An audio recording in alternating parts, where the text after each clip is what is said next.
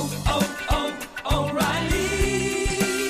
You need parts? O'Reilly Auto Parts has parts. Need them fast? We've got fast. No matter what you need, we have thousands of professional parts people doing their part to make sure you have it. Product availability. Just one part that makes O'Reilly stand apart. The professional parts people. Oh, oh,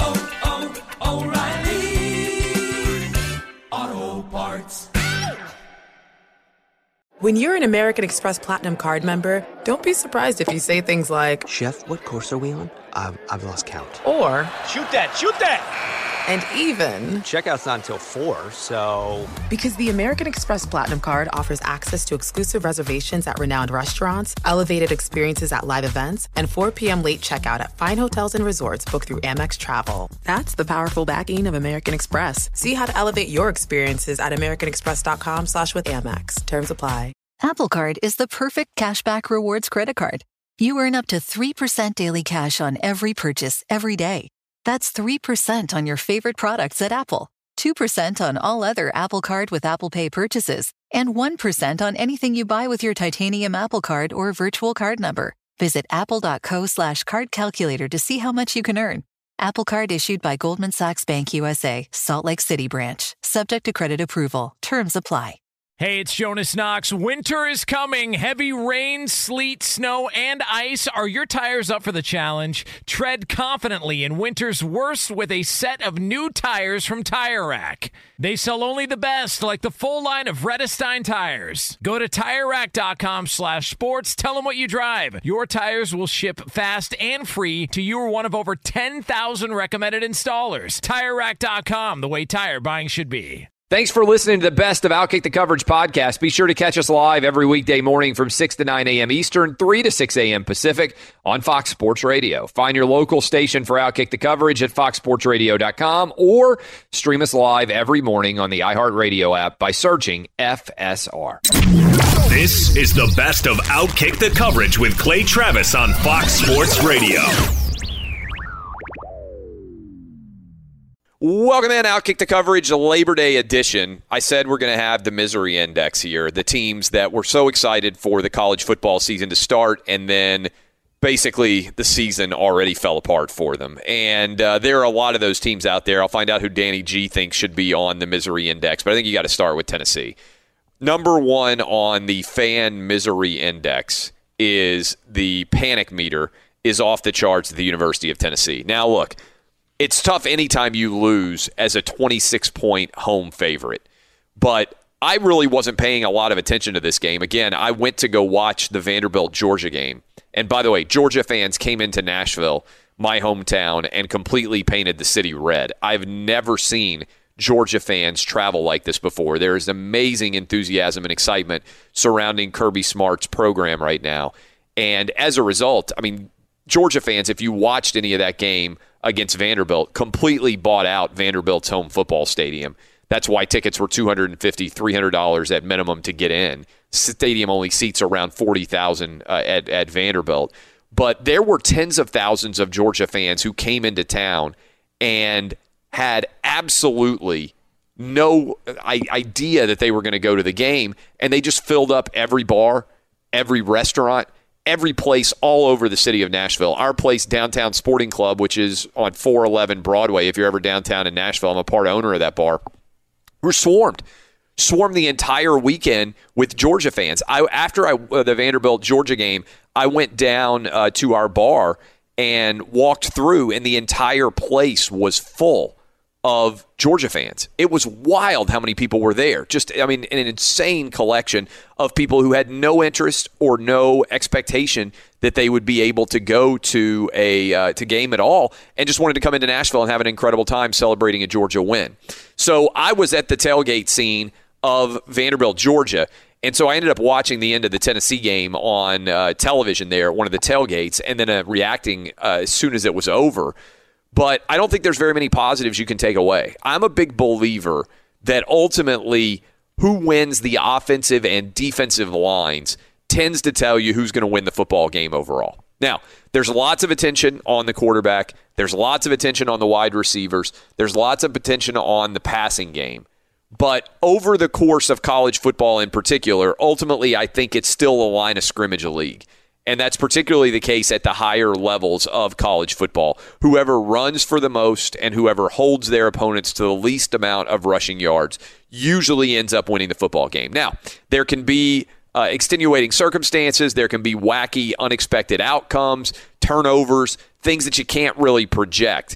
But what I would be most troubled by if I'm a Tennessee fan and why I think they are at the top of the misery index right now is because when you actually look at the numbers, this doesn't look like sort of an outlier, unbelievable, I can't even figure out what happened here upset. This looks like there were just a lot of people lining up on the offensive and defensive sides of the ball, and that over the course of the game, Georgia State outperformed Tennessee. And I mean, here's the, the overall data for you. Georgia State was 2 and 10 a year ago. They ran the ball 53 times for 213 yards. Meanwhile, Tennessee ran the ball 31 times for 93 yards. Georgia State controlled the line of scrimmage. This wasn't some wild, aberrant, I can't believe this ended up happening result. It is Tennessee's not very strong on the offensive or defensive lines. And so as a result, Tennessee got what I think is probably the worst loss maybe in their program's history. I can't remember them losing by eight at home as a 26 point favorite anytime in recent history. So Tennessee's at the top of the panic list, at the top of the misery index. Up next, I think you got to go Florida State. Florida State gave this game away. Part of the issue with all the hurricanes going on, they moved it from Jacksonville, which was set to be a quote unquote neutral site game. They moved it to the Seminoles home football stadium. Tallahassee. This is supposed to be, yeah, in Tallahassee. This is supposed to be Willie Taggart's opportunity to atone for the disaster that befell the Florida State Seminoles in his first season. It's a new beginning. Got a brand new offensive coordinator, Kendall Briles. Everybody's ecstatic, and Florida State fell on its face. So, and it seems like a long time ago now, but some of you guys who are uh, long term college football fans will remember that Tennessee and Florida State played for the national title all the way back in 1998. It feels like a lot more than 21 years ago now to even contemplate that these two programs, which were once so powerful and so respected, have fallen on their face a lot in the past several years. Certainly, Tennessee has been not good for much more time of late. I mean, uh, Florida State just won a championship with Jameis Winston a few years ago, but it's been a gradual slide ever since they lost in the first preseason, uh, first uh, playoff game to uh, Oregon. So I've got Tennessee one, I got Florida State two, third spot I got UCLA. Look, I know that Chip Kelly is supposed to be the savior of the UCLA Bruin program, but he's three and ten right now through 13 games. And we talked some about this on Friday's show. But now that we've got kind of the totality of the uh, college football landscape complete, I don't know how UCLA fans are anything other than terrified of what the future of their program looks like based on how poorly they played against Cincinnati. Uh, then I've got Purdue, 56 yard field goal from a freshman who then got a scholarship immediately after the game. It was a fantastic win if you're a Nevada fan. If you are a Purdue fan, you're trying to figure out how in the world you gave away this game. And as a result, I think you got to be a little bit nervous about the Big Ten. In particular, I think the Big Ten is wide open. And I know there are a lot of people out there who believe, oh, it's Michigan's year, oh, it's Ohio State's year. I think this is going to be a year where there are a lot of good teams. Michigan State's defense looked great against Tulsa, and Penn State's offense hung 79. I know it was Idaho, but still 79 points and 700 yards of offense. Still pretty hard to do against anybody. It's hard to do against air almost. And so to pull off that win like they did, I think the Big Ten, I'm not sure there's a great team. There's a lot of really good teams. And Nebraska got a win, by the way. Scott Frost, although it wasn't that impressive of a win. Uh, I thought Wisconsin looked pretty doggone good. There are a lot of teams that if they put everything together, Iowa, um, then maybe things can break in a really positive direction there. But this is going to be an intriguing storyline to follow all year is what exactly happens in the Big Ten. Why would I put Purdue on the nervous list here with Jeff Brohm? I would make put him on the nervous list because I think the Big Ten is going to be much improved. And maybe it's just going on the road. Certainly, going on the road in college football is always fraught with peril. You never know exactly what's going to happen. but I would be a little bit nervous, I think, if I'm a Purdue fan based on the way the Nevada game went and also how good the rest of the Big Ten has looked. Uh, South Carolina. Mack Brown got a win as the head football coach of North Carolina for the first time since I believe 19. I got I got to look this up because I put it in my uh, my column. First time that he has won a game as a coach of a UNC since all the way back in let's see 1997.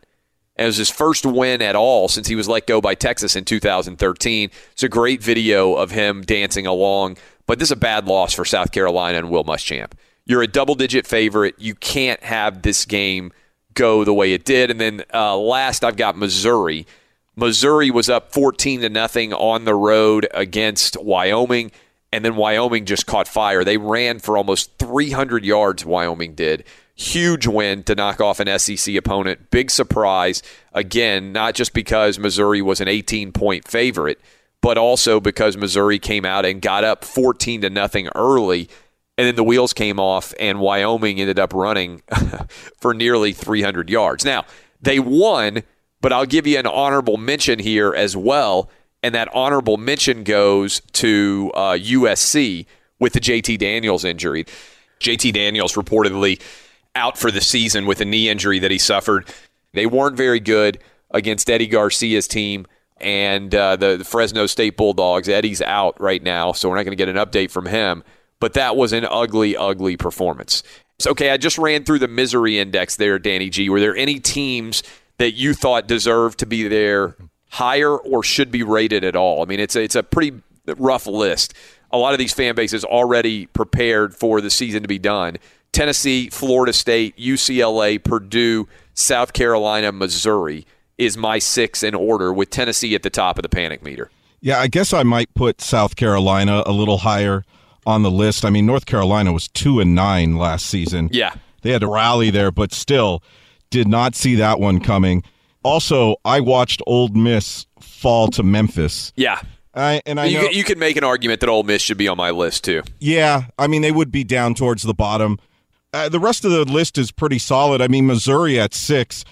Kelly Bryant was supposed to make Missouri a contender, but yet it looked like the defense there is the problem. So Kelly Bryant can't play defense. Yeah, no, that was not uh, that was not ideal. Um, by the way, uh, this is the first time since 1997.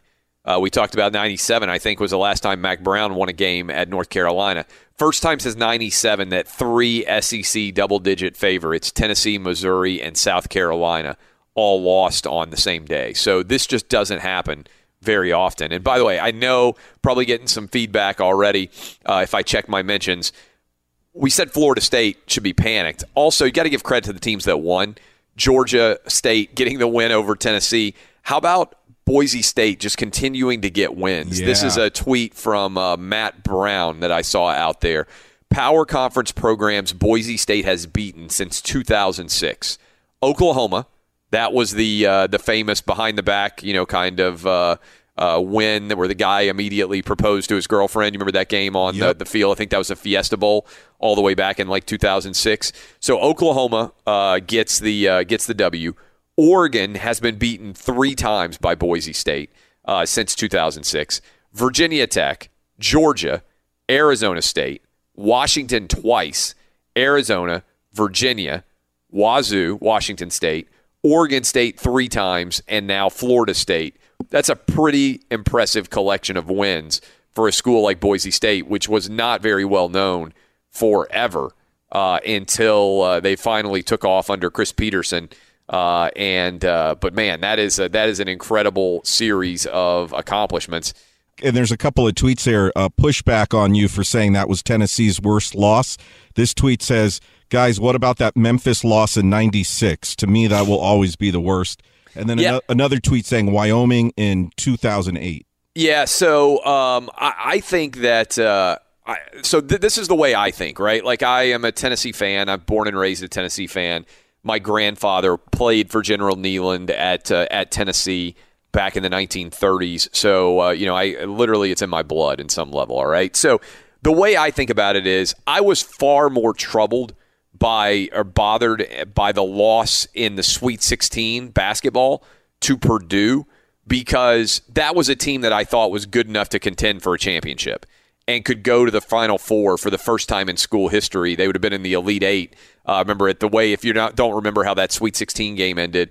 Uh, Purdue was going for a three, missed the shot. Carson Edwards did, but Tennessee had a player run into uh, the shooter. Three free throws. Game goes to overtime. Purdue finds a way to win, and then unfortunately for Purdue, they were poised to go to the Final Four when Virginia stole an improbable win uh, in overtime against them in the next game, and then Virginia obviously goes on and wins the uh, the championship after another improbable win over uh, over Auburn.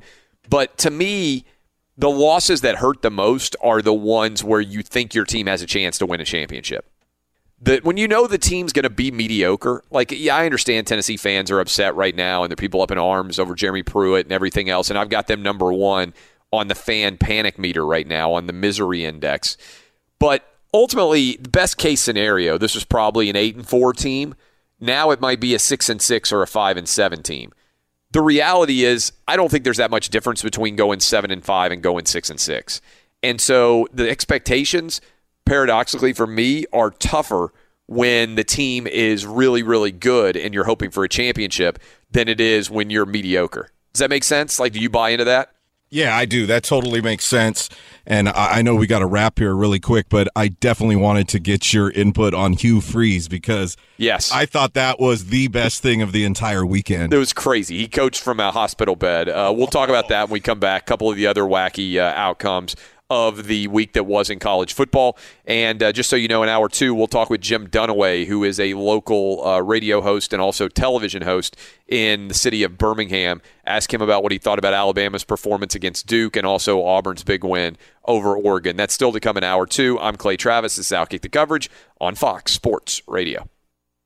Be sure to catch live editions of Outkick the Coverage with Clay Travis weekdays at 6 a.m. Eastern, 3 a.m. Pacific. Hey, it's Jonas Knox. O'Reilly Auto Parts, you know, O O O O'Reilly, who are in the business of keeping your car on the road. O'Reilly Auto Parts offer friendly, helpful service and the parts knowledge you need for all your maintenance and repairs. They've got thousands of parts and accessories in stock either in store or online, so you never have to worry if you're in a jam. The team at O'Reilly Auto Parts can test your battery for free in or out of your car. If it needs to be replaced, they'll help you find just the right battery for your vehicle. When you're a do-it-yourselfer and need a specialty tool to finish the job, stop by O'Reilly Auto Parts and ask about their loaner tool program. Simply pay a refundable deposit and borrow the right tool, then get your deposit back when it's returned. Need your windshield wipers replaced, a brake light fix, or a quick service? They'll help you find the right part or point you to the nearest local repair shop for help. Whether you're a car aficionado or an auto novice, you'll find the employees at O'Reilly Auto Parts are knowledgeable, helpful, and best of all, friendly. The professional parts people at O'Reilly Auto Parts are your one stop shop for all things auto do it yourself, and you can find what you need in store or online. Stop by O'Reilly Auto Parts today or visit us at o'ReillyAuto.com slash two pros. That's o'ReillyAuto.com slash two pros. Hey, it's Jonas Knox, and who doesn't want better sex? But if you have ED, you may be struggling and dragging your feet on solving the problem. Don't put off having a better sex life any longer. Check out Hims Sex Chews and bring a new level of excitement and confidence to your sex life. The process is simple and 100% online, no uncomfortable doctor's visits. No insurance is needed. Pay one low price for your treatments, online visits, ongoing shipments, and provider messaging. Hims has hundreds of thousands of trusted subscribers, so if ED is getting you down, it's time to change that. Start your free online visit today at hims.com slash two pros. That's H-I-M-S dot com slash two pros for your personalized ED treatment options. Hims.com slash two pros. Prescriptions require an online consultation with a healthcare provider who will determine if appropriate. Restrictions apply. See website for details and important safety information. Subscription required. Price varies based on product and subscription plan. Sex chews are compounded products and have not been approved by the FDA. The FDA does not verify the safety or effectiveness of compounded drugs. Hey, it's Jonas Knox. The best athletes don't just play the game, they change it. When it comes to investing, Gainbridge is doing the same. Their online platform does things differently because it's designed to put you in charge of growing your own savings. It's intuitive, it's easy, and best of all, it's on your terms. You make every play, you call every shot from choosing trusted financial products to deciding how much and how long to invest. Gainbridge puts the power in your hands. No wonder they've earned the trust of 40% repeat customers. They give you the tools you need to save and grow your money with reliable returns and take charge of your financial future. It's a better way to invest because it's investing your way. So change the game. Get started today with as little as $1,000 at gainbridge.io. Hey, it's Jonas Knox. You've put it off long enough. It's time to replace your tires. Tire Rack has tires that will elevate your drive. Touring tires for commuter comfort, performance tires for sporty handling, all-terrain tires for on and off-road adventure. Go to TireRack.com to get started. Not sure where to begin? Use the Tire Decision Guide to get a personalized tire recommendation. The right tires for how, what, and where you drive. Choose from the full line of BF Goodrich tires, shipped fast and free to a recommended installer near you, or choose the convenience of mobile tire installation. They'll bring your new tires to your home or office and install them on site. It doesn't get much easier than that. Go to TireRack.com/sports to see their BF Goodrich test results, tire ratings, and consumer reviews. And be sure to check out all the current special offers. Great tires and a great deal. What more could you ask for? That's TireRack.com slash sports. TireRack.com, the way tire buying should be.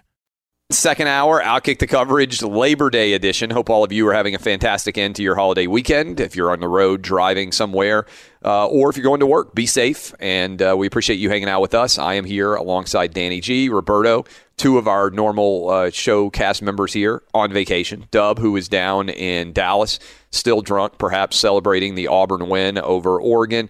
And Eddie Garcia, nobody knows where he is, but he has vanished. And uh, we have another update guy in. We don't know how he'll do, but he can't do worse than what Eddie has been doing over the past couple of months. So maybe Eddie will return on Tuesday and have uh, emerged from the slump that he has been in for some time.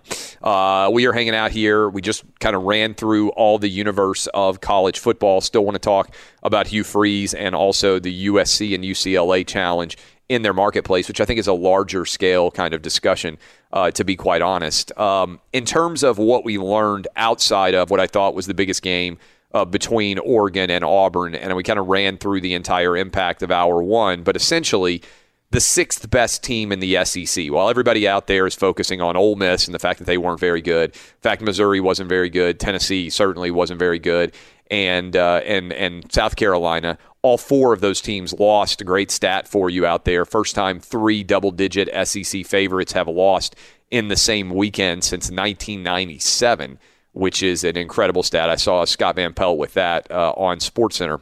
But the big takeaway is there are likely in the new AP poll to be six roughly of the top 12 teams in college football, all still from the SEC, and all six of the best teams right now won.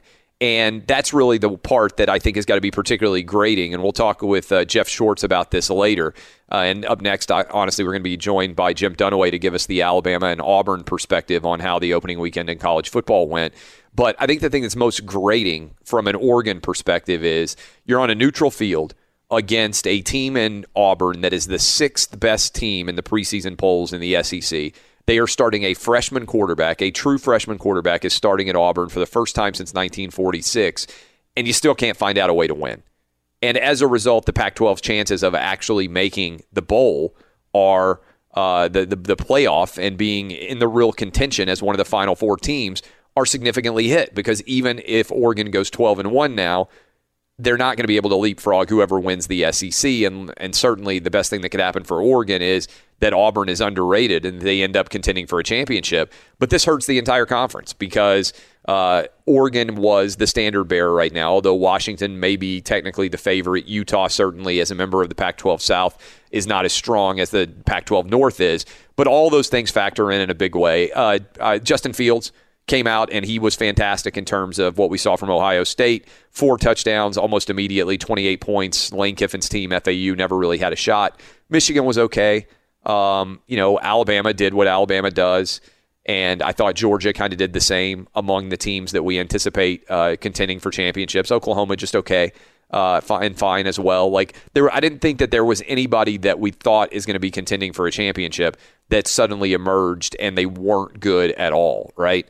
So, uh, so it's early, but I would say the early read is not a lot of great deal of surprises, except for, by the way, Hugh Freeze, who was coaching from a hospital bed at Liberty as Syracuse traveled down to play against Liberty, and this was unbelievable, awkwardly high comedy in terms of the way this thing went down. I mean, he was literally in a in a bed, um, like a hospital bed, in the in the press box, and he was looking out and he was coaching, and I couldn't. Like I texted with Hugh Freeze on Saturday, right before the you know earlier in the afternoon, uh, from the tailgate where I was for the Georgia Vanderbilt game, and I just shot him the line because he's been on the show several times. And I said, "Hey, good luck." I do that a lot if we've got coaches who come on the shows, or if I have a relationship with a coach. You know, it's a big day for them. Just shoot him a line, say, "Hey, good luck" or whatever. And he immediately texted back, and he's like, "Hey, I'm going to be coaching from a hospital bed. Can you believe it?" And I was like, well, that sounds crazy, but I didn't really know what it was going to look like until I got away from the tailgate and was actually able to watch videos, and uh, and they were pretty wild. I mean, it was pretty crazy to uh, to be able to actually see. And what did you see? What did you think when you saw this thing, Danny G? It looked like a Saturday Night Live skit. It really did. I mean, he gave his pregame speech from like on Skype, I think. Yes. From a uh, from a hospital bed. Still recovering from back surgery from a herniated disc. Which was dangerous, by the way. It wasn't just back surgery. It was that like there had been some sort of infection yes, associated with he it. had a staph infection. So I mean, this could have been in, incredibly dangerous in and of itself if he hadn't they hadn't caught it and they hadn't had had to have the surgery. And certainly, you know, uh, Hugh Freeze has been great on this show, and we wish him the best. But it, it did look like a Saturday Night Live skit or something from Blue Mountain State. Uh, it, it was just kind of crazy. the best part of the entire weekend was Coach pointing at him up in the box and them acknowledging each other. He Yeah. walked off the field. I watched that video several times and I laughed just as hard the third or fourth time as the first time I saw it. It was unbelievable. I mean, talk about being committed to your craft. This dude is unreal by laying in his hospital bed, and I can respect it. You remember a little over a year ago, I had to have that kidney surgery, and it Yeah. tortured me to miss work because I had just taken got over. promoted, yeah. I had just taken over Jason Martin's spot. I didn't want to let you down. I, I didn't want to let our boss Scott Shapiro down. So I came back to work faster than the doctor told me it was okay, and I literally was dragging my butt to the staff bathroom here, urinating blood. Oh, And my doctor yelled at me. He's like, What are you doing? You got to stay in bed. But I can respect that because I'm the same way. I don't like being laid up sick. I'd rather be at work because it distracts you. And also, if you love what you do, you don't want to be away from it. Well, I think that speaks to how much so many coaches love what they do. Because I think there's a lot of people out there. I mean, look, we love what we do. It's why we're working on Labor Day when this is a holiday, right? I mean, this is a premiere slash Fox Sports Radio holiday. So Yeah. we could not show up today. But this is the fourth year in a row uh, of this show in the morning. And before that, when I did local radio, I always come in on the Monday after college football kicks off because there's so many different storylines to discuss. Why would I want to miss those in any way? And uh, so this is just like an opportunity to come in and get to talk about all the games that took place. And so we never take off uh, Labor Day. But I also understand some people have jobs that they hate. And if you hate your job, every little thing, like I got a little bit of a cold, or uh, I've got, uh, you know, the weather's not ideal to drive in, whatever. you like, you'll find any excuse under the sun to not be there, right? Oh, was that a shot at J Mart? Might have been a shot at Jason Martin, opaque gate. Um, but uh, but yeah, look, I mean, there are lots of people out there who uh, who will take any opportunity to not do it. But the balancing line, I've had this conversation with Petros before. The balancing line, I think, is understanding that it's not like he's like uh, one of the things you fall into with radio is it's it's radio is unlike television in that television you're part of most of the time you're part of an ensemble cast. For instance, when I do Lock It In, um, I'm I'm not reading off the prompter. Rachel Bonnetta is hosting the show. I'm just one of four people that's on the television show, and there are lots of other different moving parts. Radio uniquely, people tune in to hear your voice, right? My voice, your voice, like people who are on the show. The show exists only because of us. If I left to lock it in, that show would continue forever. I think, because it's a very successful show. It's been well put together by Charlie Dixon and the Fox Sports Radio universe. Whit Album, Therese, everybody who put that show together. It's going to go on for years and years and years, whether I'm there or not.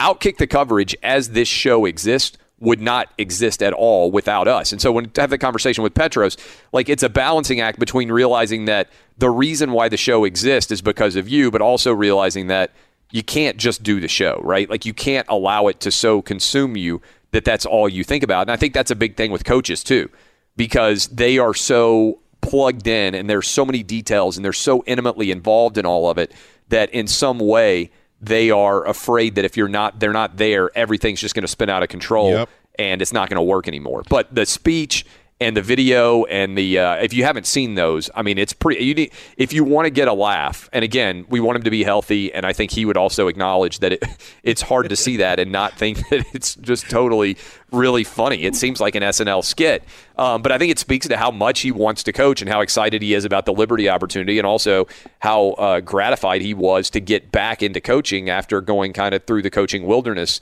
uh, after being fired from Ole Miss. So I think that's kind of the, the, the storyline in general. But if you haven't seen these videos, they're up on Outkick as a part of my starting 11, uh, which I think uh, you guys will be able to uh, to be entertained by. Now, can we please get a coach here in Southern California that would do that same thing for UCLA and USC? Uh, do we need to talk about that Yeah. after Dunaway? Should I save that for the Uh, end of hour two? Yeah. Let's do that. Uh, when we come back, we're going to talk with Jim Dunaway. He is at 94.5 JOX down in Birmingham, uh, which is a big radio station there. He covers Alabama, he covers Auburn. I wanted to get a different guest, right? A guy who can come on and tell us about the Auburn perspective on what I thought was the biggest game of the weekend. And then in hour three, we'll have Jeff Schwartz on. He usually comes on with us Wednesday, but you guys know he's a huge Oregon fan, played at Oregon uh, former NFL offensive lineman. We'll see what he thought about the way that game went down. We'll hear both the Auburn perspective and the uh, perspective of Oregon. That's still to come. So we'll have Dunaway up next, and then at the close of hour two, right as we head into hour three, I'll talk to you a little bit about something I was contemplating as I watched the USC game against Fresno State and uh, and thought about what the future of the LA football marketplace might be for both SC and for UCLA. That's still to come. Appreciate you hanging out with us. Up next, it's Jim Dunaway. This is Outkick the Coverage on Fox Sports Radio. This is Outkick the Coverage with Clay Travis. Hope all of you are having fantastic Labor Days wherever you may be across this great land. We are working, as we always do, on Labor Day to break down everything that happened in the college football weekend that was. Biggest game. You heard us talking about it already, and uh, certainly it's one that we're going to continue to unpack because I think it has the most significance going forward. What happened with Auburn and what happened with Oregon? We've got our guy down in Birmingham, Alabama. Jim Dunaway, you can hear him at 94.5 JOX in Birmingham. You can also watch him uh, on television. He regularly uh, appears and has been for a long time on uh, Birmingham area television. And Jim, every year I'm blown away by how much the city of Birmingham loves college football, but it's like every year it gets more popular. I mean, the, the number of viewers for both the Alabama game against Duke and the Auburn game against Oregon were off the charts. Uh, what did you take away from those uh, those games? And would you agree that Birmingham, for sports, may love college football more than any city in America loves any sport? Well, the town shut down and it timed out perfectly, back to back on the same network, not uh, competing with each other, uh, right there on ABC. So it worked out perfectly for Alabama and Auburn fans to uh, cheer against or cheer for their favorite teams and against their big rival yesterday, and that always makes for high ratings. And you know, you had the biggest marquee game in the country, Oregon and Auburn, so that's going to draw viewers from around the country, especially in our state. And they went down to the wire, so yeah, it was a big rating boom and a big way to kick off the season on Saturday night. So when you look at this, so let's start with Auburn, Oregon, which was the biggest game of the weekend in terms of having two teams that at least have some sort of national title aspirations, even if Auburn at 16th in the country preseason is the sixth highest rated team in the SEC. They're kind of an uncertain team, right? Whereas Justin Herbert's probably going to be a top 10 pick. At least that would be the expectation right now if he goes into the NFL draft at the end of this season. Uh, we'll see how this year goes for him to confirm that. But then you have Bo Nix, who nobody really knows very much about. And it's a neutral site game, and Oregon seemed like they had control of it. What happened in your mind to let Auburn get in position to win? Well, Auburn's defense started playing better. They're down 21 6 at 9:39 to go in the third quarter, and it looks like Oregon's going to sail and win this football game and get an impressive win for the Pac-12. But Bo Nix, who is the freshman quarterback, true freshman quarterback, the parts that were supposed to help him win the game were not helping him win the game. The defense was getting blitzed by Oregon. That was supposed to be a top five defense in the country. And the offensive line, which is senior to senior, tackle to tackle, not they're all seniors. They've been playing together a long time. They were giving Bo Nix no time to do anything the entire game. So the two big units that were supposed to help this true freshman quarterback were failing him. And then all of a sudden, the defense started playing better. And then the line gave him just a little bit of time, and you saw the built in DNA of a winner that Bo Nix brought out of high school, where he was a two time state champion. And in the end, he made the plays that Justin Herbert couldn't make, and that's how Auburn won the game. What do you think about the decision to throw into the end zone with Gus Malzahn? You know, nine seconds left is when Auburn crosses that goal line, but they have no timeouts left. They snap the ball with a true freshman quarterback back there. Theoretically, if he gets sacked, or even they complete a pass that's short of the first down marker, they may have trouble getting up everybody to the line and getting that ball spiked again. I know a lot of people don't think about it because of the way the game ended, but do you like that decision, or did you like the idea of waiting, just letting Anders Carlson attempt a 43 or 44 yard field goal to win the game? Well, you never like to put it in a college kicker's hands. There's nothing automatic from 40 plus, right?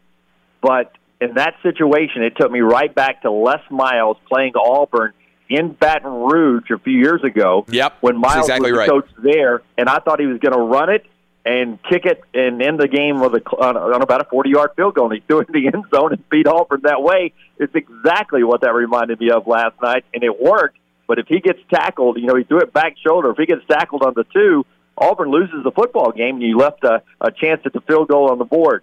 Uh, but uh, you know, it worked and it will go down as maybe one of the greatest plays of the season. But it took me right back to Les Miles, and he's not always known for the best best decisions. What's interesting is, remember a few years ago, and they all run together because I enjoy watching them so much. But we had a loser leaves town game when I believe Right. LSU came into Jordan Hare in uh, Auburn, and Les almost did it again. Right, they threw into the back of the end zone.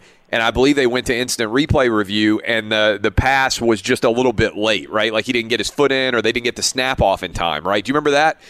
Yeah, they didn't get the snap off. That's in what it time. was. Clock went Yes. zero before, and the play went on. They reviewed it. It went zero before the snap, and that was Les Miles' last. They game. fired him.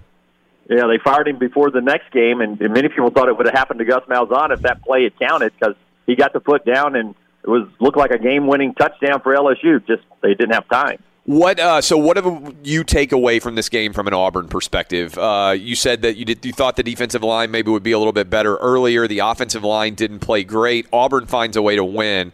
And if you are waking up here on this Labor Day morning and you're looking ahead as an Auburn fan, what do you think your thought process is?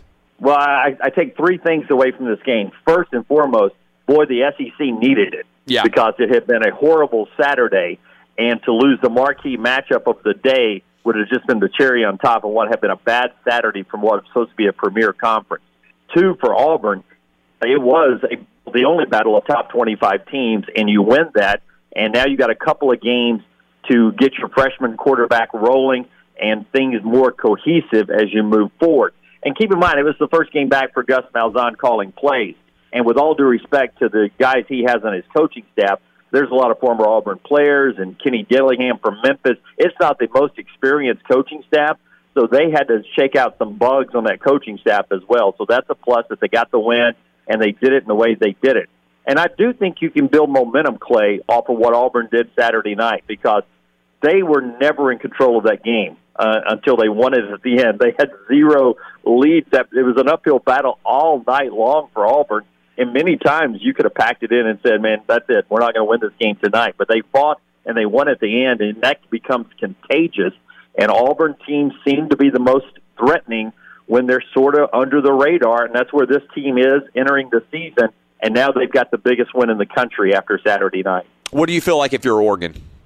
Oh boy, I missed an opportunity. Uh, Twenty-one to six, and we have been more physical than the SEC team. We've been faster than the SEC team, and it was going to be a marquee win for Mario Cristobal and one the Pac-12 needed. And now for Oregon, it looks like Washington with Jacob Eason looks good, and uh, we we may miss an opportunity to take a first round or second round quarterback and do something special with them. They've got to pick up the pieces, and I think they'll look at that tape uh, later today on this Monday afternoon and say to themselves, um, "We we missed an opportunity maybe to have a special year and be a playoff contender."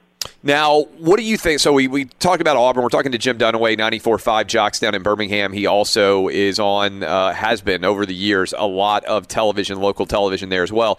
So, uh, Jim, what do you think about Bama? All right, Bama goes out and they kind of get a workman-like 42 to 3 win start a little bit slow, but then Tua kind of comes into his own. The wide receiving core at Alabama, I think, is deeper and better than it's ever been in the history of the program. I could be wrong, but I can't remember there ever being this many proven wide receivers.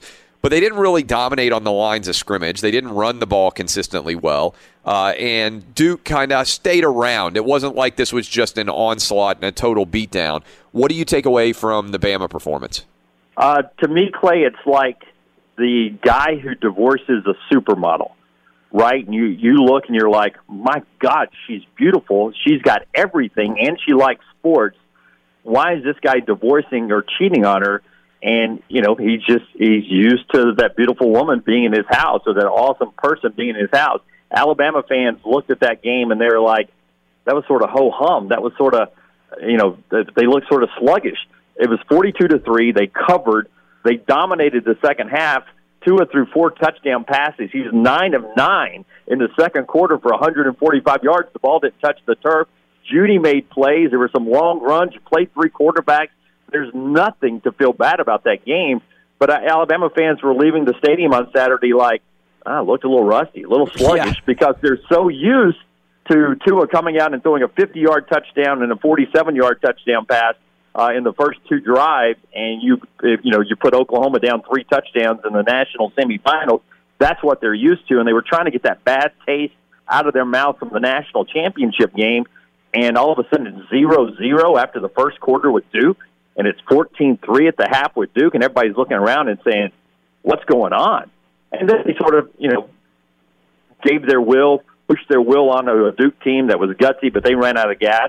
And Nick Saban afterwards told me, he said, you can dominate people different ways, but usually when you're physically dominating, it shows in the fourth quarter, and that's what happened Saturday for Alabama fans. But you talk about a spoiled bunch. At, Mercedes-Benz Stadium on Saturday, there were a lot of people walking away like it was 42 to three, but that wasn't what I was expecting when I came over here to Atlanta. 20 years ago, Florida State and Tennessee were both spoiled. Now that's not the case anymore. uh, what do you think? We, we talk about kind of the panic uh, meter earlier in the show who do you think should be like? Who did you watch think, boy, the, uh, obviously Tennessee losing as a 26 point favorite, Florida State losing in year two, Willie Taggart, the opener that they seem to have control of. Purdue collapsed, big 56 yard field goal made for them to lose to Nevada. UCLA looked really bad against uh, Cincinnati. You got Ole Miss, you got South Carolina, you got Mizzou. All of those programs have a reason to be pretty nervous. Who did you look at and say, oh my God, I feel a little bit bad for this team, but man, their fan base, they're done for this year.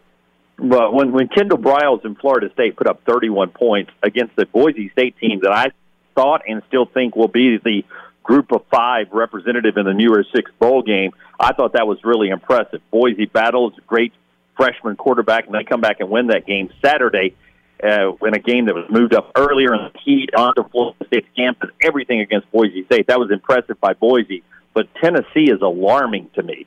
Georgia State will not win the Sun Belt Conference. They may not even be in the top two places in the Sun Belt. The players at Tennessee are supposed to be better than Georgia State. And that Tennessee defense did not one thing that impressed me in that game against Georgia State. And I, I mean, you could have switched uniforms in that game, and I couldn't have tell, couldn't have told you yeah. different talent level. I mean, Tennessee's talent looked like Georgia State's talent and that's not the best in the Sun Belt. That's what was alarming to me because I thought this was going to be an eight-win type Tennessee team, and if they're going to get there, a lot has to change. Yeah, there's no doubt at all about that. Um, as we look ahead a little bit, LSU, Texas, right? Um, as big of an out of conference game as I can remember in a while, right? Especially to have two premier programs that kind of border each other right there and don't really ever play. But historically, there's been a lot of uh, you know contention and discord between Texas and LSU programs. How excited are you for that one? I'm really excited because the first week went perfect for their two teams, and especially their quarterback. Sam Ehlinger looked great for Texas against La Tech. And then Joe Burrow with that new offensive wrinkle with some of the New Orleans Saints playbook, spreading it out, some really short, um, intricate passing uh, parts of their game. They really were spot on and, and dotted the I's and connected and crossed the T's in their win over Georgia Southern. Dominating performance. It could not have gone better for both those teams in, in games they were supposed to win, but didn't struggle at all with them. So that'll be an awesome matchup, and I can't wait to see what LSU does with their new look offense, what people have been waiting on for a decade, and finally it looks like in a big game they're going to throw the ball around the yard and let their athletes be athletes. And, it, and if I'm an LSU fan, that excites me. Outstanding stuff as always, Jim Dunaway, 94.5 JOX down in Birmingham. Look forward to seeing you again sometime soon, I'm sure, on the road this college football season. Thanks for coming on with us uh, early this morning on Labor Day. No problem, Clay. Thank you. That is Jim Dunaway. I am Clay Travis. Uh, when we come back, we'll dive back into the universe of college football, talk about what we learned in the opening weekend. Hope you're having a great Labor Day. This is Outkick on Fox Sports Radio. Fox Sports Radio has the best sports talk lineup in the nation. Catch all of our shows at foxsportsradio.com. And within the iHeartRadio app, search FSR to listen live. Hey, it's Jonas Knox. O'Reilly Auto Parts, you know, O O O O'Reilly, who are in the business of keeping your car on the road. O'Reilly Auto Parts offer friendly, helpful service and the parts knowledge you need for all your maintenance and repairs. They've got thousands of parts and accessories in stock, either in store or online, so you never have to worry if you're in a jam. The team at O'Reilly Auto Parts can test your battery for free, in or out of your car. If it needs to be replaced, they'll help you find just the right battery for your vehicle. When you're a do it yourselfer and need a specialty tool to finish the job, stop by O'Reilly Auto Parts and ask about their loaner tool program. Simply pay a refundable deposit and borrow the right tool, then get your deposit back when it's returned. Need your windshield wipers replaced, a brake light fix, or a quick service? They'll help you find the right part or point you to the nearest local repair shop for help. Whether you're a car aficionado or an auto novice, you'll find the employees at O'Reilly Auto Parts are knowledgeable, helpful, and best of all, friendly. The professional parts people at O'Reilly Auto Parts are your one stop shop for all things auto do it yourself, and you can find what you need in store or online. Stop by O'Reilly Auto Parts today or visit us at o'ReillyAuto.com slash two pros. That's o'ReillyAuto.com slash two pros. Hey, it's Jonas Knox. The best athletes don't just play the game, they change it. When it comes to investing, Gainbridge is doing the same. Their online platform does things differently because it's designed to put you in charge of growing your own savings. It's intuitive, it's easy, and best of all, it's on your terms. You make every play, you call every shot from choosing trusted financial products to deciding how much and how long to invest. Gainbridge puts the power in your hands. No wonder they've earned the trust of 40% repeat customers. They give you the tools you need to save and grow your money with reliable returns and take charge of your financial future. It's a better way to invest because it's investing your way. So change the game. Get started today with as little as $1,000 at gainbridge.io. Hey guys, this is Matt Jones, Drew Franklin from the Fade This podcast. We got a great episode coming up. Picks in all the sports, football, basketball, we do them all. But here's a preview of this week's episode. Nothing to do with anyone personally, but Creighton is the team every year that the nerds, you know, the basketball nerds, they're like, you know, who's really good? Creighton. You know, watch Creighton. They play, and I'm like, I don't want to watch Creighton because I agree with Shane and the dude today. Creighton's never going to win anything. Stop talking to me about Creighton. They're not never the, not gonna, the not the Big East tournament. They're well, I mean, they could maybe they win the Big East tournament, but it'll only be luck. But like they're always like, you know, a sleeper team that go like that guy who I told you had eight title teams. One of his title teams was Creighton is not winning the national championship. It's yeah, I don't not, have them doing that. That like that's why do we all have to act like Creighton is a is a is a good team? Creighton's like the band they all say you should know if you really knew bands. and then they're never at any of And the then never, yeah, exactly. And it comes time for the Grammys, and they lose out to like you know Lil Durk, and you're like, see, I knew Lil Durk was better. Why are you? T- why are you telling me? See the whole time. And this episode was brought to you in partnership with DraftKings. To hear more, listen and subscribe to Fade This on iHeartRadio or wherever you listen to podcasts. Hey, it's Jonas Knox. You've put it off long enough. It's time to replace your tires. Tire Rack has tires that will elevate your drive. Touring tires for commuter comfort, performance tires for sporty handling, all-terrain tires for on and off-road adventure. Go to TireRack.com to get started. Not sure where to begin? Use the Tire Decision Guide to get a personalized tire recommendation. The right tires for how, what, and where you drive. Choose from the full line of Yokohama tires. Shipped fast and free to a recommended installer near you, or choose the convenience of mobile tire installation. They'll bring your new tires to your home or office and install them on site. It doesn't get much easier than that. Go to TireRack.com slash sports to see their Yokohama test results, tire ratings, and consumer reviews. And be sure to check out all the current special offers. Great tires and a great deal. What more could you ask for? That's TireRack.com slash sports. TireRack.com, the way tire buying should be. Geico Outkick Studios, Labor Day edition. We are going to be joined by Jeff Schwartz right off the top here of hour three. Hang with him for a little while as uh, we take you through the world of sports and beyond with him, diving into college football, which uh, the opening weekend is obviously paramount right now. We'll be talking a lot about the NFL later in the week, but right now we're reacting to what happened over the course of the weekend.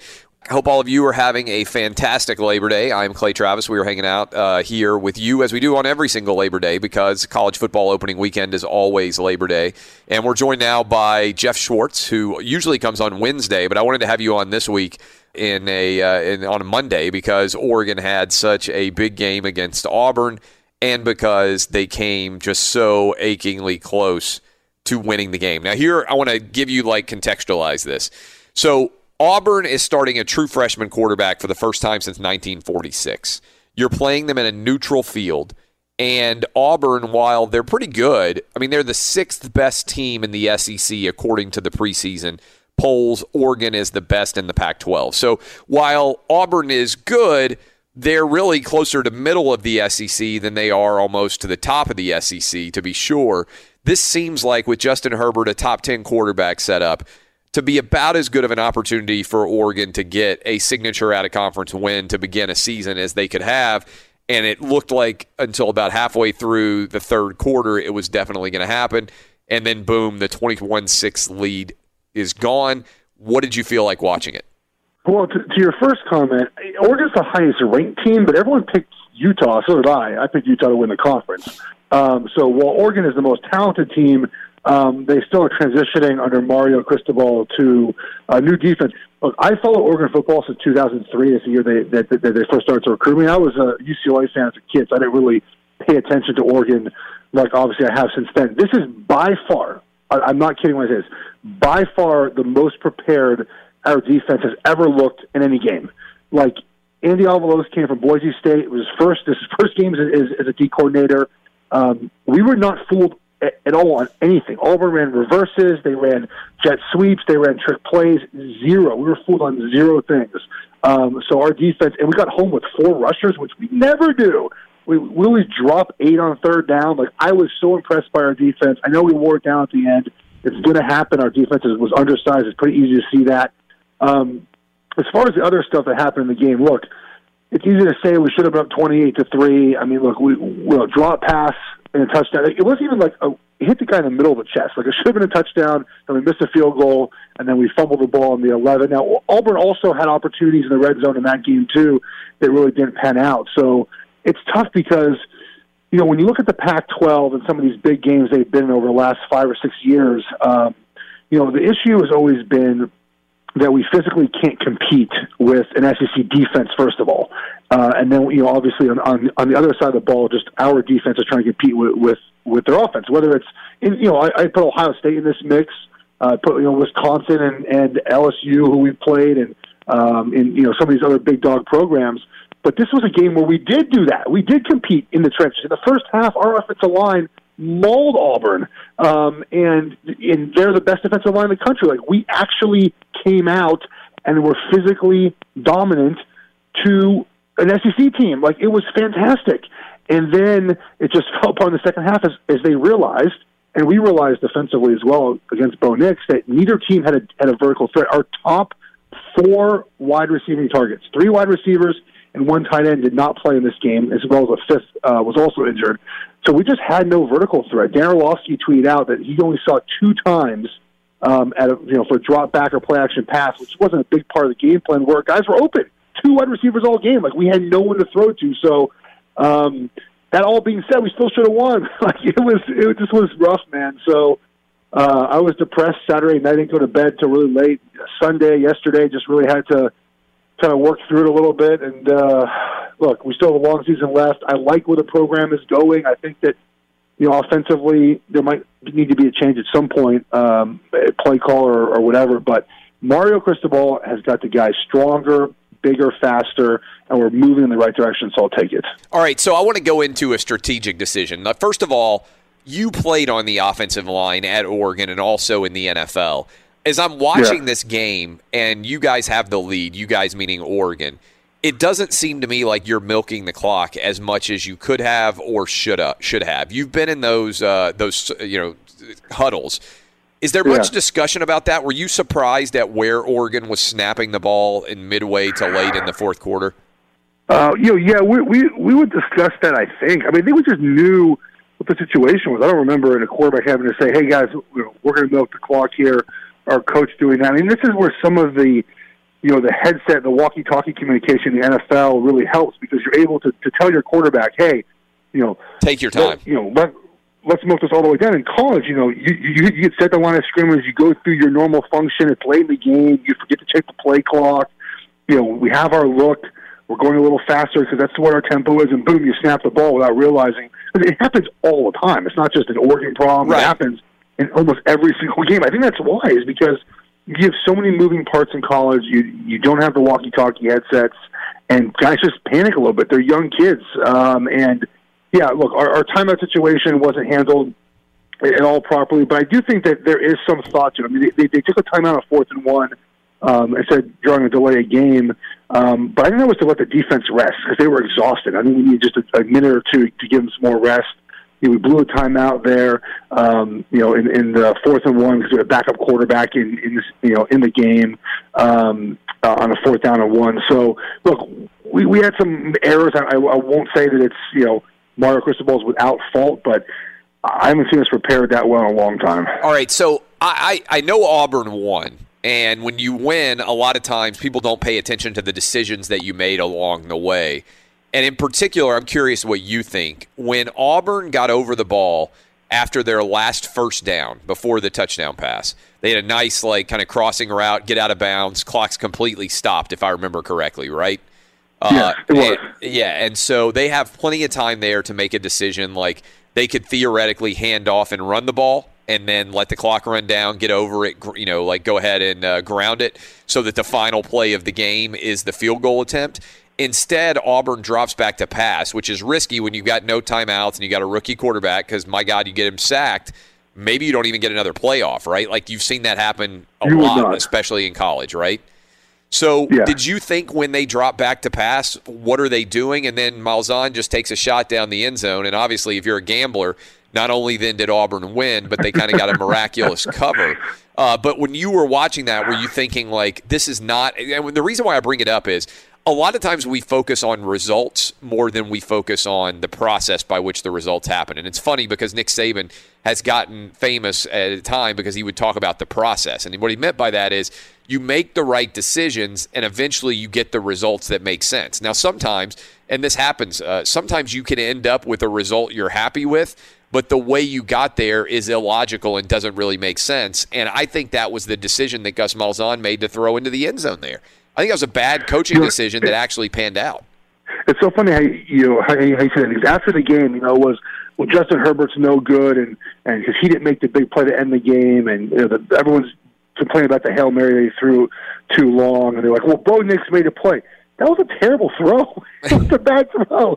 Bo Nix was thirteen of thirty-one during Yeah. the game. He didn't play a good game, but he made the last play, and the ball was severely underthrown. Now, look, I I don't. Sometimes I don't know especially in college, because I said it, you don't have the the, the walkie talkies in there. Um, I don't know sometimes if there's actual thought process to like, hey, this is the play where we throw it up to our big wide receiver, or whether or not you know Bo Nix knew the situation and he knew that if they were throwing the ball, this is why they were throwing the ball. But yeah, the ball was he threw the ball in the field of play. Yeah. If that is if he's tackled at, at, at the two yard line, um, there's a distinct possibility that they don't get a snap off. Now the It's clock would 16 have seconds. yeah the clock would have it's a- stopped in college Yeah. for the resetting of the chains, but that's why to me the danger was more so even than the throw. First of all, I could get picked, right? I mean, and the game's over and you don't get a field goal chance to win. Yeah, the, way he's the way the way they've been, yeah, the way he was throwing, yeah, Yeah, and- Um, but also right, when the- you drop back to stopped. yeah, but also when you drop back to pass, if you get tackled there, then that's where I think there's probably a decent chance because you got receivers running routes down the Yeah. field. There's probably a pretty good chance you don't get everybody lined up and aren't able to snap the ball and get you know lined up for a field goal. The reason why I bring that up is Anders Carlson, the kicker for uh, for Auburn's a very good kicker. And after they made the nice throw and got out of bounds, they were at the 26. So you're talking about a 43, 44 yard field goal. And that seems to me to be a better chance to win, given the fact that you've got a really good kicker Right. inside of 50, uh, you know, inside of 45 even, than uh, than what's going on with uh, throwing it up. Now the result was good, but I feel like if that ball had gotten picked off, everybody would be saying, "What in the world was Gus Malzahn thinking?" Much like you said, you watch a close game and you go back and immediately deconstruct what didn't work. Uh, but a lot of people don't talk necessarily as much, and I always think this is interesting about what did work, but probably shouldn't have worked or wasn't a good risk reward decision to have made. Well, it's the same with Herbert throwing that ball. You know, the uh, the the touchdown he threw, kind of like oh, threw it up in the air. Oh, totally. Look, it was It was an like- awful like decision. That, right, like that display of arm strength and and ability to throw the ball to a point was fabulous. I mean, that's what coaches and, and NFL personnel love about him. But it was a terrible decision, especially that was that was uh, that was our on the depth chart. He's listed as our fourth tight end who's playing like wide receiver in the game because they just didn't have anyone open. They didn't have anyone to play. Um, and and so it was a bad, it was a terrible decision, but it, it ended up working out right. Um, and you know that's part of look, that's why I think I do well when I break down football. Is I don't just focus on the results. I focus on kind of the process of how of how we get there, and I look at an entire game as a whole. Because when when you're watching film as a player or as a scout or just someone you know that has access to that, you're watching the whole game. That's why you watch an entire game. If you listen to anyone who is a high level football player, they'll say we watch the entire game because you might see something in quarter one, quarter two, quarter three that happens in quarter you know that happens in quarter four. If you just watch highlights, you don't know how you get to that endpoint. So um, it's important to do that. But look, it's Twitter, it's social media. You know, no one's going to talk like that. Um, but yeah, I mean, look, the game plan for Oregon was simple. Um, you know, they were trying to stay away from the pass rush, and they couldn't throw it downfield. Um, and Auburn's game plan was simple too, which was we're going to run the football. We're going to take very few opportunities in the pass game. If we do, we hope we hit them, and we'll see which which team wears down. And eventually, it was Oregon. All right, so you guys, Auburn gets the win. Uh, Oregon now, if they go twelve and one, they honestly now are in the unique position which the Pac-12 has been in a lot, where they actually need Auburn to be outstanding, right? I mean, that if you're an Oregon Yeah. fan right now listening to us, you want Auburn to run the table. You want them to be 13 and 0, 12 and 1, SEC champs, uh, because then you can argue, okay, that was a tough loss early in the season, neutral site, we're every bit as good as they are, and it actually could end up helping some as opposed to hurting. If Auburn ends up 8 and 4 and they finish where they're kind of projected right now, fifth or sixth in the SEC, then I think it's hard for Oregon to get back into the playoff mix, barring a lot of carnage. But speaking of carnage, did you watch any of the Tennessee game? I watched uh, a tiny bit of it at the end when I saw people tweeting about it. Just more, just because of you. I just wanted to mock you afterwards, and just it just was wait. I was waiting for people to get off, you know, get after you on Twitter about the whole coaching search thing, and, and they did. Um, and just look, Oregon, Oregon's lost. I don't think they've ever lost a game like that. We've lost some bad games at home, but I mean that's that's they, Georgia State was two and ten last year. Yeah, the best two and ten team in America, though.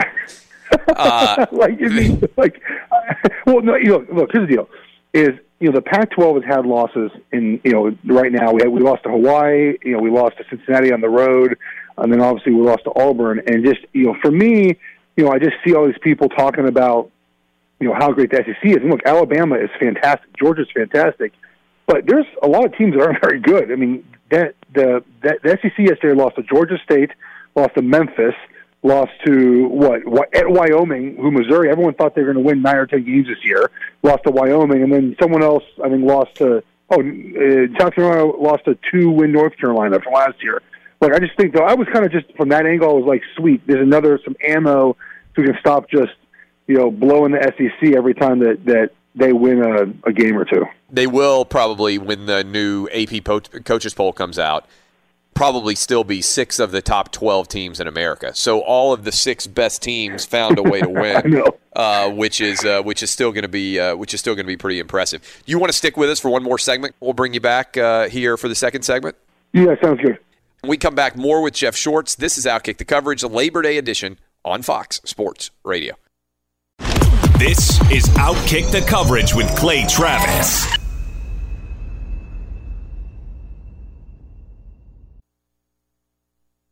The Labor Day edition of Outkick the Coverage. Appreciate all of you wherever you may be hanging out with us. Hope you had a good holiday weekend. Hopefully it's continuing still.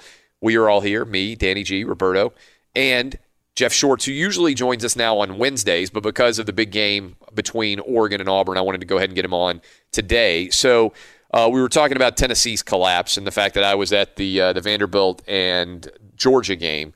And yeah, look, I mean, there, there's not a lot of ways to defend it. What I would say in general is, and you're going to appreciate this.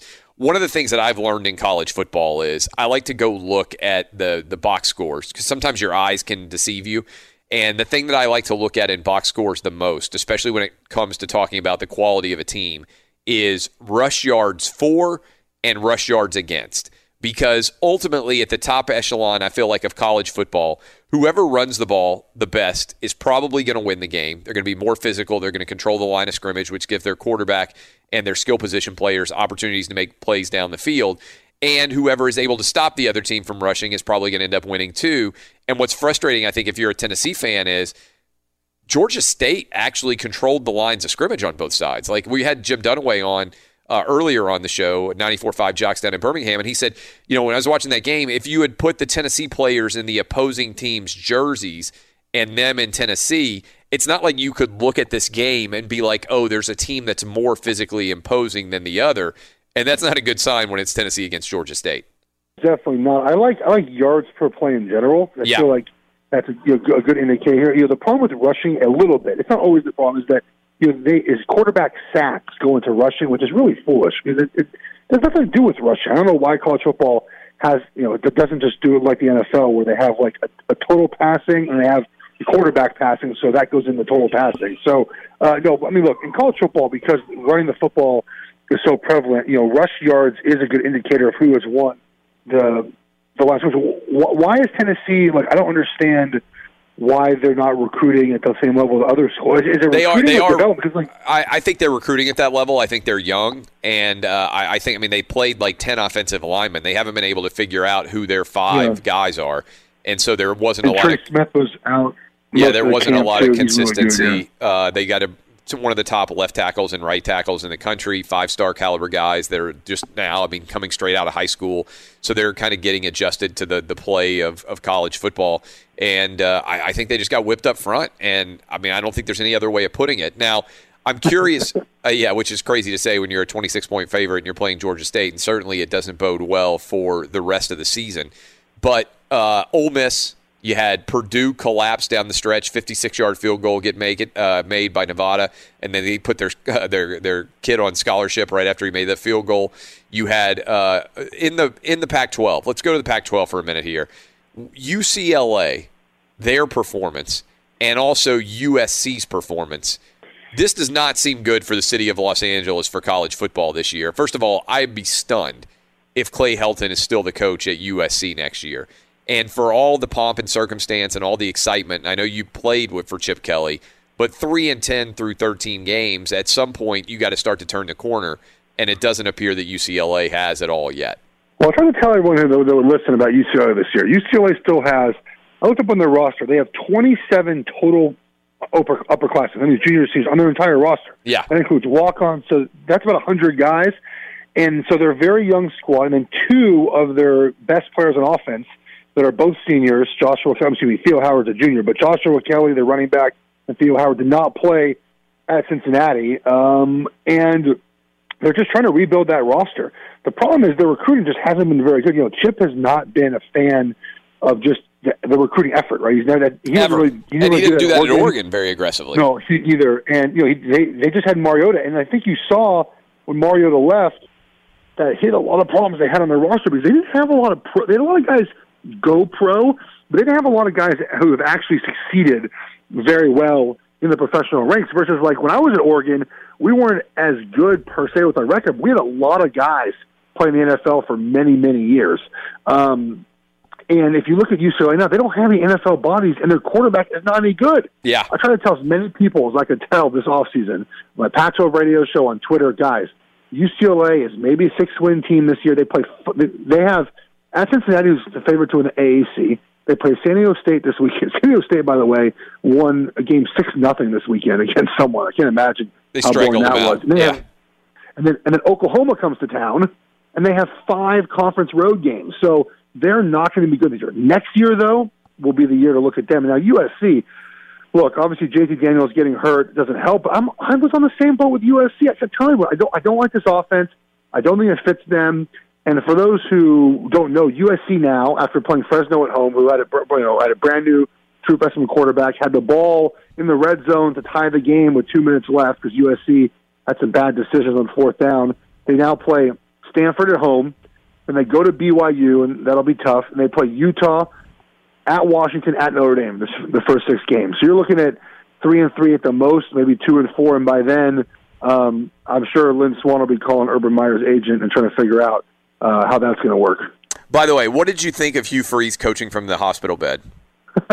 Dude, this should not be commended. Okay, this is like that's serial killer behavior.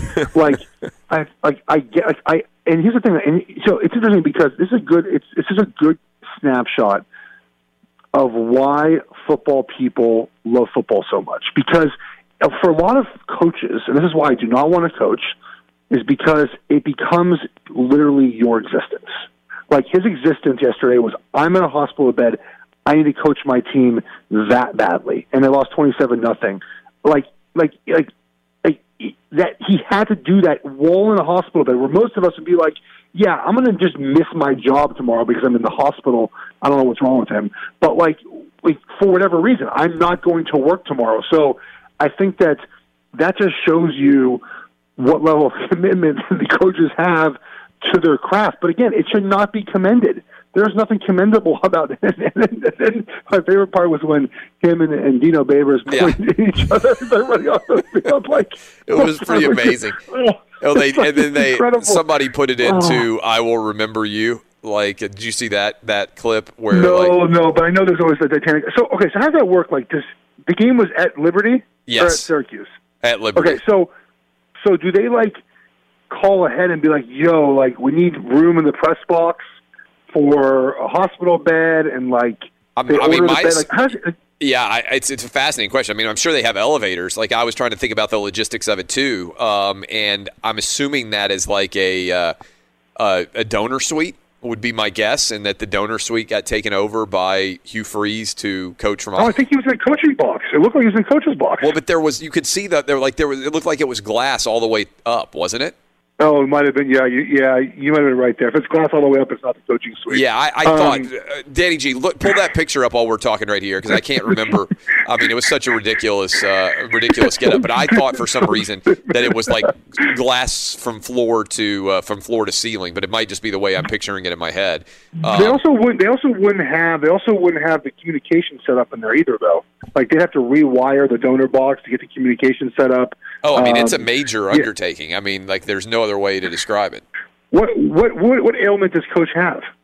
I, I think it was really serious, um, and uh, I don't know exactly. I mean, it was something to do with a uh, an infection that I mean could have killed him, Oh and my- that it, oh if it hadn't been treated, it would have it could have potentially killed him. That's just it's. It should that that should not. not I never thought. I mean, I said earlier in the show. guy, the- yeah. I never thought that we would have like. You remember when Derek Dooley had like had broken his hip and he had to coach from a stool, which back in the day at Tennessee, like they had a stool for him to sit Oh, on yeah.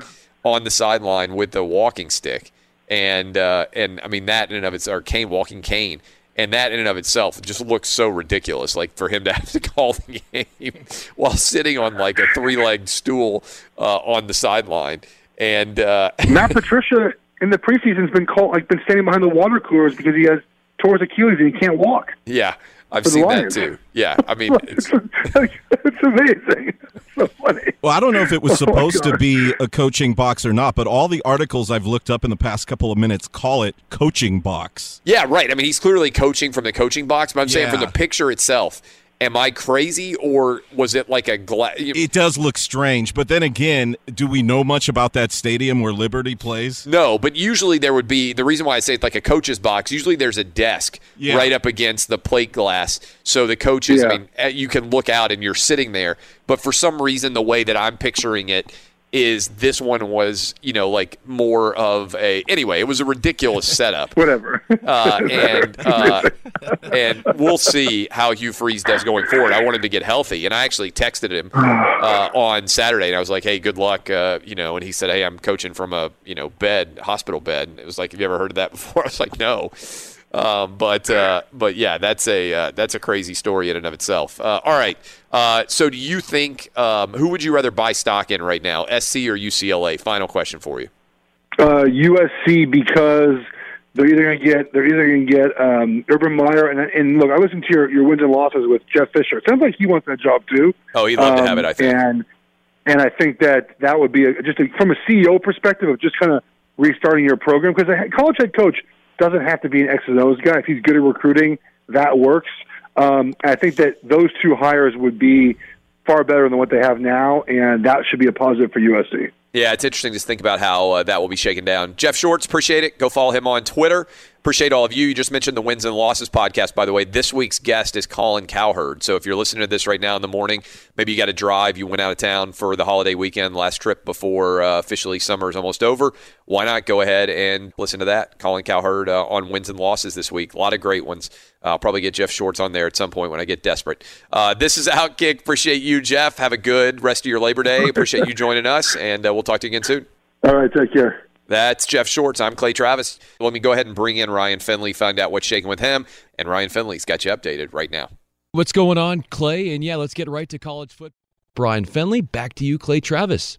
My bad. Evidently, uh, because Eddie Garcia is out, it's actually Brian Finley, and I said Ryan Finley, so I'm an idiot. Yes. But I do want to thank, by the way, Roberto is also here working with us with uh, Danny G and myself.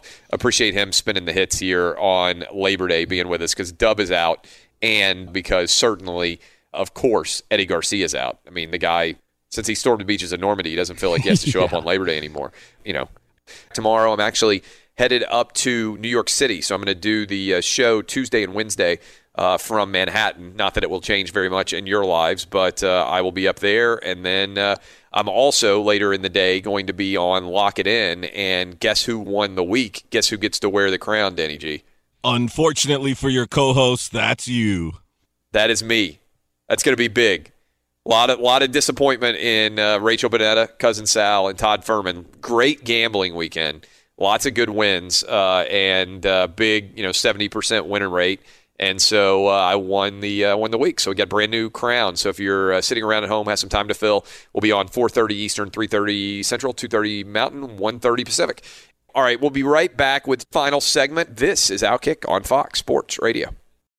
Fox Sports Radio has the best sports talk lineup in the nation. Catch all of our shows at foxsportsradio.com. And within the iHeartRadio app, search FSR to listen live. Are your wiper blades chattering, skipping, or squeaking? Don't let streaks or smearing on your windshield compromise your visibility. When it's time to replace your wiper blades, stop by O'Reilly Auto Parts and see our selection. Our professional parts people will even install your new wiper blades while you wait. Stop by O'Reilly Auto Parts today. Oh, oh, oh, O'Reilly Auto Parts.